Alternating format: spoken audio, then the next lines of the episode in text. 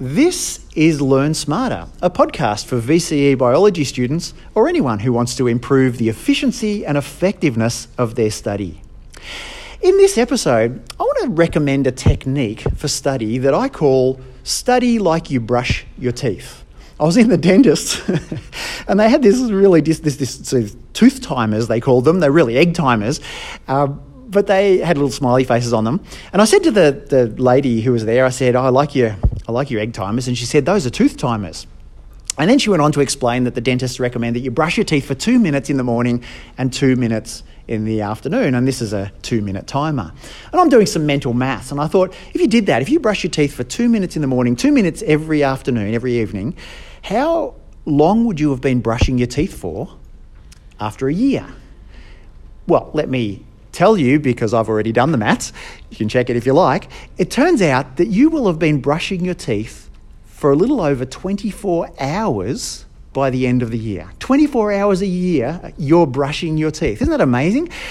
But can you imagine if instead of doing it in little two minute increments, you were brushing your teeth for 24 hours all at once. Like you start at 7 o'clock in the morning and you just brush your teeth, no eating, no sleeping, just round the clock until 7 o'clock the next morning. Like it would be, imagine the, how much your arm would be aching holding that toothbrush. Your teeth would be sore, your gums would be bleeding. It'd be painful.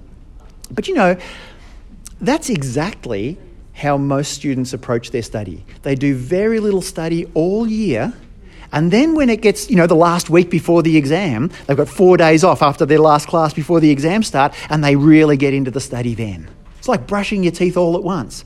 My recommendation to you in this episode is to study for 25 minutes every day, six days a week. Give, you one, give yourself one day off a week. I reckon that's good. Have a break from school. But give yourself every, every six days in every week 25 minutes a day just on biology. And if you do that, do you know how much time that will add up to? Well, I did the maths on this too, and it turns out to be a little over four days.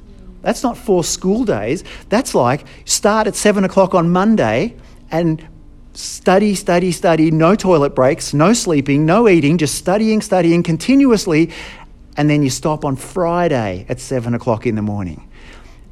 That's the whole of SWOTVAC with no sleeping, no eating. There's no way that other students who are just leaving all their study till the end of the year are going to be able to compete with that. Well, that's my tip for this week. Join me next week and I'll have another tip um, to help you maximise the efficiency and effectiveness of your study. I've been Andrew Douch and I'll talk to you soon.